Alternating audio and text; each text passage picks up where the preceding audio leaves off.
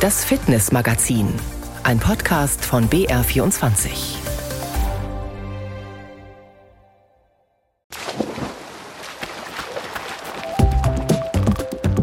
Der Winter steht zumindest vom Kalender her schön langsam vor der Tür. Wir nähern uns ganz allmählich der Weihnachtszeit und das heißt für viele von uns, wir bereiten uns schon mal langsam vor auf den Sportwinter, sprich auf den Wintersport. Und das heißt auch, wir sollten uns Gedanken machen, wie wir in Zeiten des Klimawandels und auch der Energiekrise unseren Freizeitsport im Schnee und in den Bergen gestalten. Nachhaltigkeit und Naturverträglichkeit, auch darauf kommt es an. Wenn ich zum Skifahren gehen will, sollte ich natürlich dann Skifahren, wenn es Schnee hat. Also nicht unbedingt im Oktober oder November schon fiebern auf die Gletscherskigebiete, die wie dieses Jahr ja fast noch gar keinen Schnee haben, sondern wirklich mal in Ruhe warten, bis es geschneit hat und wenn der Schnee da ist, dann eben zum Skifahren gehen. Manfred Scheuermann ist beim Deutschen Alpenverein für das Thema Nachhaltigkeit im Wintersport zuständig. Mit ihm spreche ich gleich ausführlich über dieses Thema. Sport, das wissen wir, ist gesund, aber nur dann, wenn auch wir gesund sind. Wenn nicht, dann kann Sport auch zur Gefahr werden. Um festzustellen, ob unser Herz gesund und leistungsfähig ist, gibt es eine neue Methode, die auch mit Hilfe künstlicher Intelligenz arbeitet. Das Fitnessmagazin hat sie sich zeigen lassen und wir machen einen Abstecher nach Murnau und treffen dort einen außergewöhnlichen Fitnesstrainer. Willi Frankel ist schon 80, aber immer noch als Übungsleiter aktiv und er bringt die Jüngeren ganz schön ins Schwitzen. Auf alle Fälle, das ist anstrengend. Mit 80, ja, Wahnsinn, ja. War unser großes Vorbild hier im Studio, ja. Also Fitness, das wissen wir, muss keine Frage des Alters sein.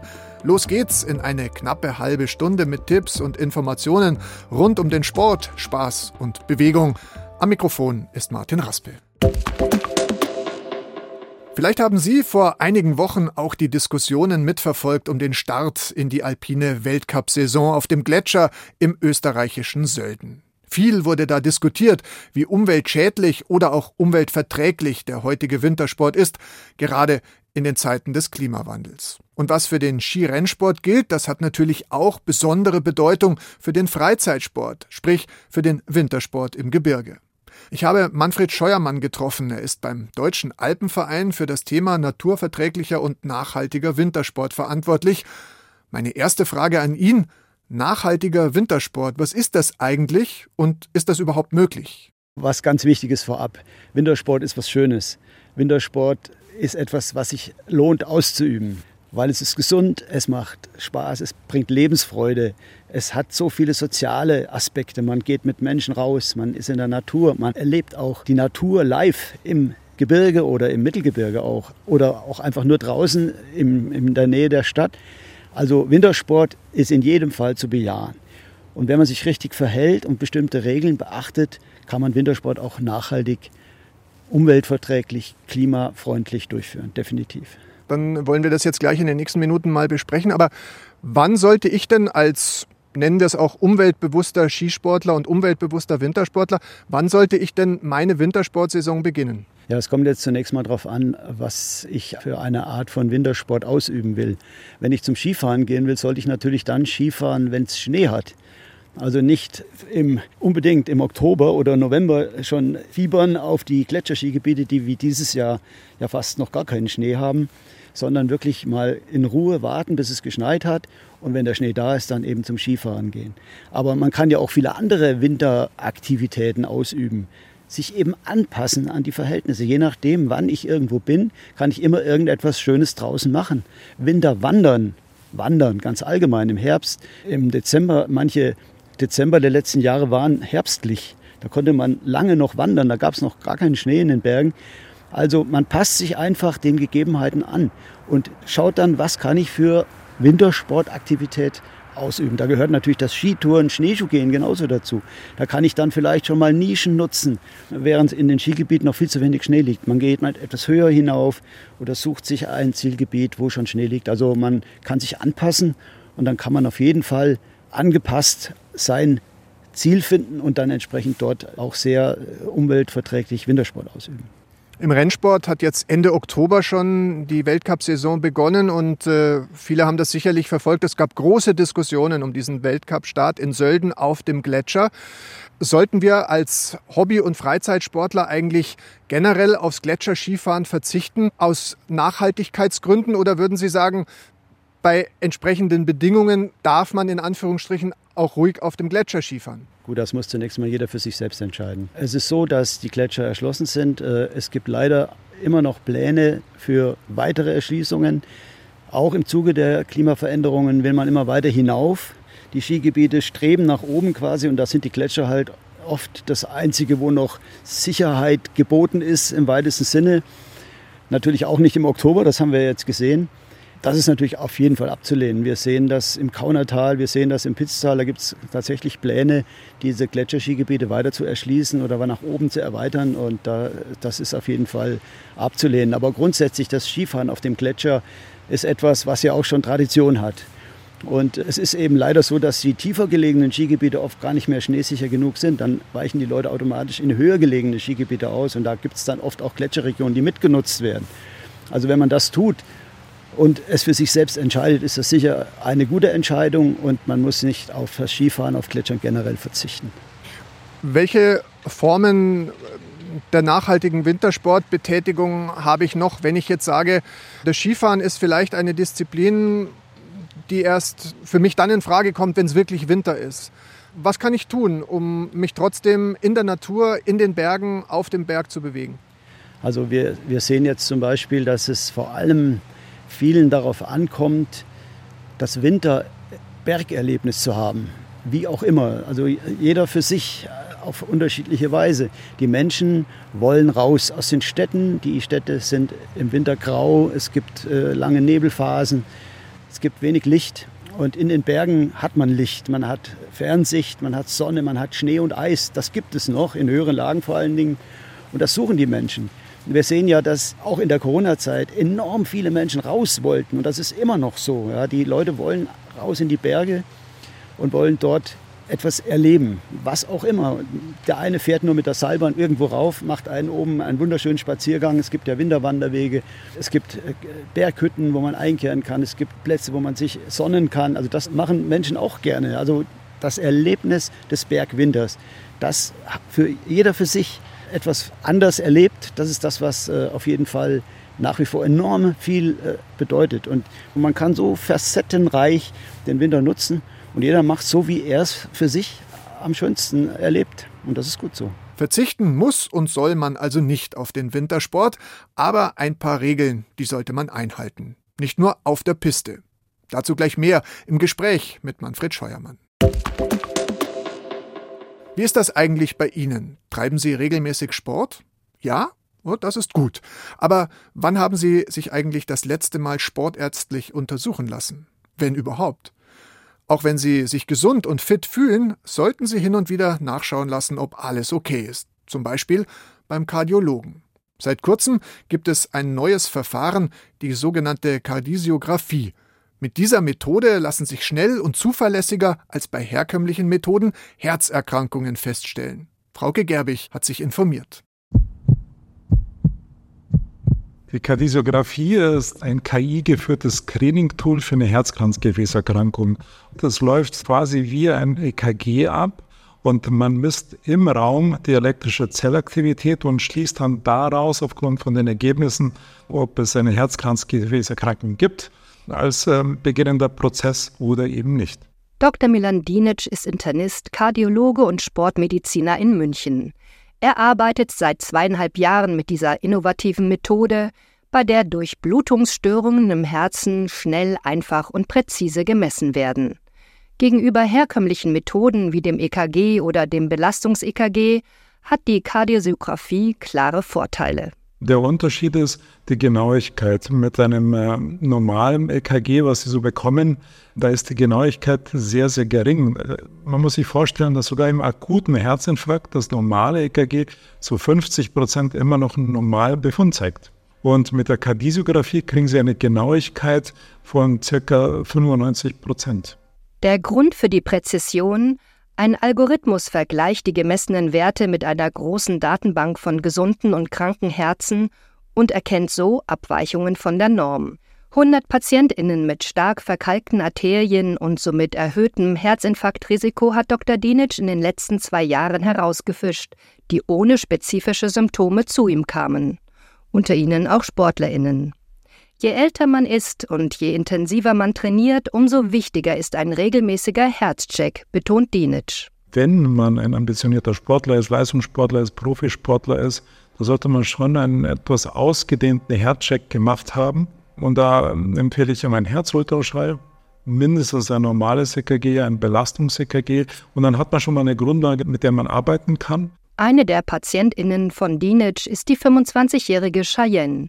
Die deutsche Amerikanerin hatte letztes Jahr Covid. Obwohl sie keine Symptome hatte, bestellte sie Denic als ihr Hausarzt ein, um sie durchzuchecken.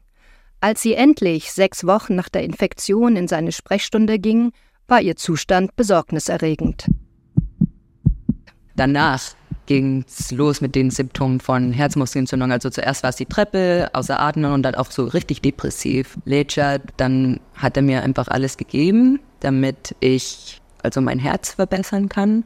Also ich sollte von Arbeit frei nehmen, auch zehn Minuten maximal am Tag spazieren vielleicht, aber sonst echt hinlegen, weil ich hatte so eine Riesenentzündung in mein Herz. Vor kurzem hat Cheyenne eine Kardiographie machen lassen. Denn diese lernt immer mehr dazu und kann jetzt auch Hinweise auf strukturelle Probleme geben, beispielsweise auf einen Energieverbrauch wie bei einer Infektion. So kann die Methode auch bei einer Diagnostik wie einer Herzmuskelentzündung helfen. Wie funktioniert eine Kardiographie? Das ist völlig unspektakulär. Das heißt, Sie sitzen, äh, bekommen dann Elektroden auf den Rücken, auf die Brust, dann erfolgt eine Datenübertragung an das äh, Zentrum in Frankfurt. In die Übertragung kommen über drei Millionen Datensätze rein und dann erfolgt dort die Auswertung, die Berechnung und dann dauert es eine Viertelstunde und dann haben wir den Befund und dann können wir dann sehen, in welche Richtung es geht. Vier Minuten sitze ich ruhig und mit einigen Elektroden auf dem Oberkörper auf einer Untersuchungsliege und merke nichts. Erstaunlich. Bereits eine Viertelstunde später zeigt mir Dr. Dienitsch die Ergebnisse. Wenn die Cardisio grün zeigt, ja, das ist ja so ein Ampelmodul für den Patienten, was man sieht. Wenn sie grün zeigt, dann kann man sich tatsächlich zurücklehnen, dann weiß man, es ist definitiv alles in Ordnung. Ich kann also aufatmen. Hätten sich andere Farben gezeigt, würden jetzt weitergehende Untersuchungen folgen. Ein gesunder Lebensstil, wie beispielsweise regelmäßiger Sport, trägt dazu bei, sein Herz gesund zu halten, betont Dinic. Was wir wissen, ist, dass Grundlagenausdauer die Herzkranzgefäße repariert. Und das Intervalltraining ist dann letztendlich wie eine Gentherapie, weil da bestimmte Hormone, bestimmte Botenstoffe und bestimmte Zellen aktiviert werden und die einfach dann im Körper Reparaturvorgänge durchführen. Und Grundlagenausdauer ist wunderbar Reparatur der Kalkenberge in den Gefäßen. Also wäre eine Mischung von beiden? Perfekt. Frauke Gerbig über eine neuartige, KI-gestützte Untersuchungsmethode zur Herzgesundheit. Lange sollte es jetzt hoffentlich nicht mehr dauern, bis der Winter kommt und viele von uns, die wir Schneesport begeistert sind, mit dem Wintersport loslegen können. Ob auf der Piste, in der Loipe oder vielleicht auch auf dem Eis. Um nachhaltig und einigermaßen umweltfreundlich Wintersport zu betreiben, sollte man seine Aktivitäten gut planen und nicht nur beim Sporttreiben selbst ein paar Regeln beachten, sagt Manfred Scheuermann vom Deutschen Alpenverein. Also es sind im Grunde fünf Punkte zunächst mal lieber länger bleiben als häufiger fahren. Also das ist leider der Trend. Tagestouren, Halbtagestouren äh, werden gerne gemacht, gerade aus den Städten raus. Also lieber mal sich für einen längeren Aufenthalt entscheiden. Dann kriegt man auch aus der Region viel mehr mit. Man hat die Gelegenheit, mal mit den Menschen zu reden. Man kann mal irgendwas lesen über die Region. Also länger bleiben, seltener fahren. Das Zweite ist natürlich klimafreundlich anreisen, logisch. Äh, mit öffentlichen Verkehrsmitteln, wenn möglich. Und damit und natürlich Fahrgemeinschaften, wenn man äh, mit dem Bus, ja, äh, auch mal so Angebote von Sektionen nutzen. Mit dem Skibus gibt es ja ganz viel, das gibt es ja auch immer mehr. Der Alpenverein hat sich ja auch zum Ziel gesetzt, äh, dass die Mobilität äh, zu verbessern, die, die Anreisemöglichkeiten zu optimieren. Da gibt es so viele Angebote, also sowas nutzen. Und in dem Zusammenhang sich auch ein passendes Gebiet aussuchen. Das wäre dann der dritte Punkt. Also eine Region auswählen, die auf klimafreundliche Anreise setzt, die auch vor Ort ein entsprechendes Angebot hat wo man gut hinkommt mit der Bahn, zum Beispiel klimafreundlich anreisen, die Aktivität anpassen, das haben wir ja schon besprochen. Also das tun, was passt. Wenn ich eben mich für ein Zielgebiet entscheide und da liegt nicht genug Schnee, gibt es Alternativen dazu. Und das schon so ein bisschen im Kopf haben. Nicht nur aufs Skifahren setzen, sondern sagen, gut, dann gehe ich halt mal wandern, dann gehe ich mal rodeln, dann gehe ich mal eine Schneeschuhtour, ich probiere das mal aus. Oder natürlich Skitouren unternehmen. Und das ist der fünfte Punkt, sich natürlich an die Regeln halten. Jetzt zum Beispiel bei Skitouren ist es ganz wichtig, dass man Routenempfehlungen beachtet, dass man Schutz- und Schongebiete nicht berührt. Es gibt naturverträgliche Routen. Wir haben ja für den Gesamtraum der Bayerischen Alpen naturverträgliche Ski- und Schneeschuhrouten ausgewiesen. Wir haben Waldwildschongebiete ausgewiesen. Sich an diese Regeln halten und damit auch ein gutes Gewissen haben beim Skitouren und Schneeschuhgehen. Also auch eine gute Alternative, wenn es vielleicht auf der Piste noch nicht ausreicht. Jetzt ist das äh, Skifahren auf der Piste, das Tourengehen, das Anreisen, das Übernachten das eine. Aber zum Skifahren oder zum Wintersport, kann ja auch Langlauf sein, gehört es ja auch, sich eine entsprechende Ausrüstung zuzulegen. Wie kann ich mich da vielleicht auch äh, nachhaltig verhalten, was meine, meine gesamte, mein gesamtes Equipment angeht und so weiter? Habe ich auch da Möglichkeiten und trägt das überhaupt, wenn ich mich da äh, entsprechend äh, verhalte, zum nachhaltigen Wintersport bei? Ja gut, das ist natürlich ein weites Feld. Zunächst mal ist es so, dass es vielleicht nicht unbedingt nötig ist, sich jedes Jahr eine neue Ausrüstung zuzulegen.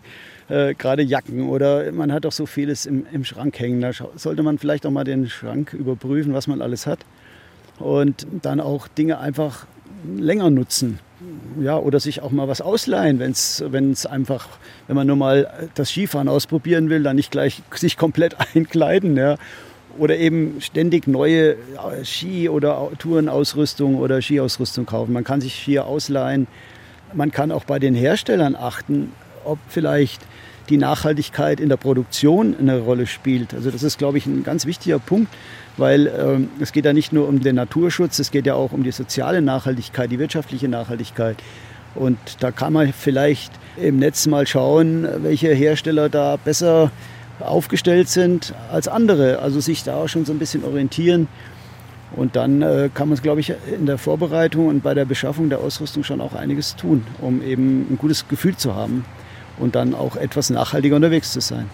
Viele Leute setzen sich ja sehr kritisch auch mit, ähm, oder nicht nur kritisch, sondern, sondern auch nachdenklich mit äh, der Umweltsituation und der Nachhaltigkeitsfrage im, in ihrem Wintersport auseinander.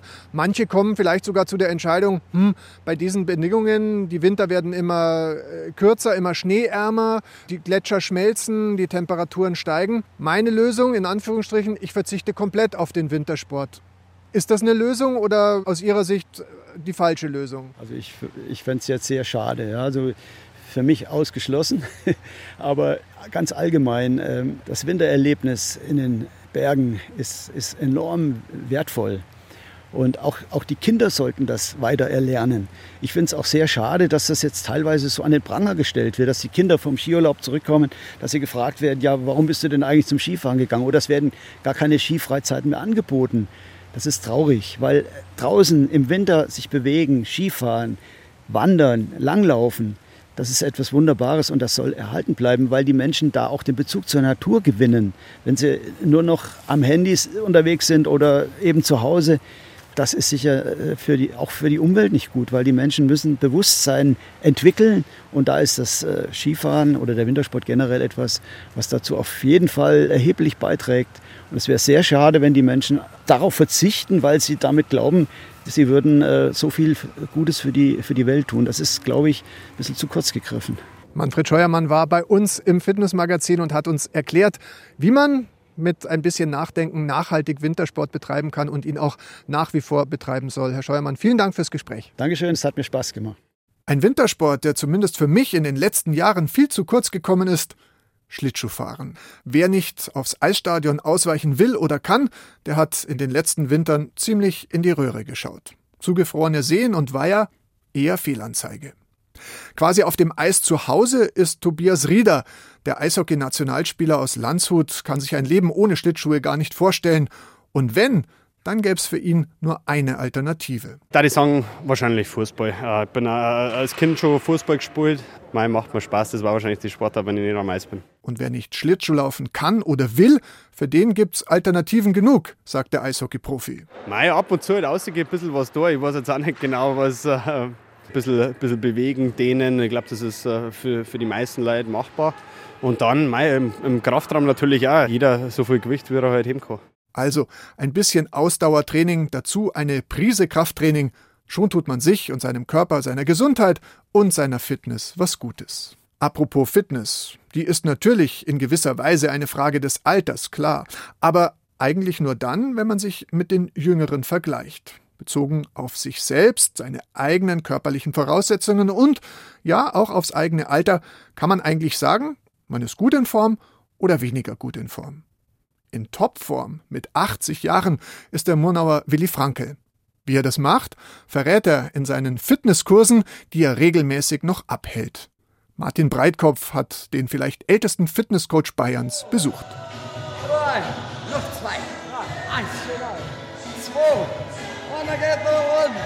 80 Jahre und kein bisschen müde. Willi Frankel gibt den Takt an in der Masterclass, einen Rundum-Workshop. Der Kurs ist gefragt. 15 machen mit und so mancher Jüngere macht sogar schlapp. Auf alle Fälle, das ist anstrengend. Mit 80, ja, Wahnsinn, ja. War unser großes Vorbild hier im Studio, ja. Willi war schon Fitnesscoach, da waren viele seiner Teilnehmer noch nicht mal auf der Welt. Als Bodybuilder stand er damals auf der Bühne, sein Körper austrainiert, stolz zeigte er ein Bild, als er 17 war. Mehrmals schaffte er es bei Mr. Germany aufs Podest. Und trainiert hat er mit den ganz Großen. Mit Arnold Schwarzenegger habe ich Bizeps Curl gemacht mit der SZ-Stange. Ja, so gleichwertig. Und der war ja seinerzeit, hat er, wie er in Stuttgart war, hat er nur 90 Kilogramm Körpergewicht. Und ich hatte so 78, war ziemlich austrainiert. Und dann haben sie unsere Wege getrennt. Ich habe dann mit meinem Bruder ein Garmischer Studio aufgemacht. Mein, das war noch nicht die Zeit. Die Zeit war noch nicht reif gell, für, für Fitness und Bodybuilding. Gell. 1960 war Willi ein echter Pionier. Unvergessen die Zeit mit selbstgebauten Geräten. Doch damals interessierte der Körperkult fast keinen, ganz anders jetzt. Die Mitgliederzahl im Fitnessstudio in Murnau steigt von Jahr zu Jahr. Und der Willi, der ist Kult, vor allem bei den Jüngeren. Jeder will so aussehen wie der Willi früher. Wenn ich mit 78 Kilo braun gebrannt am Stand gegangen bin, haben sie sich alle umgedreht. Und da war ich einmal 90 Kilo, da war ich nicht austrainiert, hat kein Mensch geschaut. Also so ist es aber wirklich. So ein schöner, austrainierter Körper, definierter Körper, ist was Schönes. Täglich macht der Willi was für seinen Körper, schon immer. Er achtet auch auf gesunde Ernährung und er ist froh, dass er nie Muskelaufbaupräparate genommen hat. Ich habe nie irgendwelche Mittel genommen, um noch mehr Muskulatur zu kriegen oder aufzubauen. Alles ist Natur. Ja, es ist gefährlich. Es verändert die Persönlichkeit. Du, du kannst Herzprobleme kriegen, du kannst Nierenprobleme kriegen. Es macht die Organe kaputt, langsamer. Ja? Und, und wenn sie es dann absetzen, dann fallen sie in tiefe Depression. Ja? Nicht ganz ohne Grund ist Willi wohl auch der älteste Fitnesscoach in Deutschland. Seine Masterclass hat es in sich. Nach eineinhalb Stunden brennen die Muskeln, der Schweiß läuft bei den Teilnehmern. Der Willi gibt halt immer Vollgas. Und da hinterher zu kommen, ist natürlich schon auch eine Herausforderung. Ja, ich bin fix und fertig hinterher. Der Willi schafft einen. Und das ist mir ein Vorbild. Das möchte ich auch schaffen. Jeder kann sein eigener Held sein, steht auf seinem T-Shirt. Willi Frankl aus Murnau ist der beste Beweis dafür. Na, wenn das nicht Motivation genug ist, selbst mal wieder eine Trainingseinheit anzugehen. Und wenn Sie dann dabei auch noch auf Ihre Gesundheit schauen, sich vom Arzt hin und wieder durchchecken lassen und Ihren Sport auch noch umweltfreundlich und naturverträglich betreiben, was soll da eigentlich noch schiefgehen? In diesem Sinne bleiben Sie aktiv und somit gesund. Und die besten Tipps dazu gibt's wie gewohnt im Fitnessmagazin.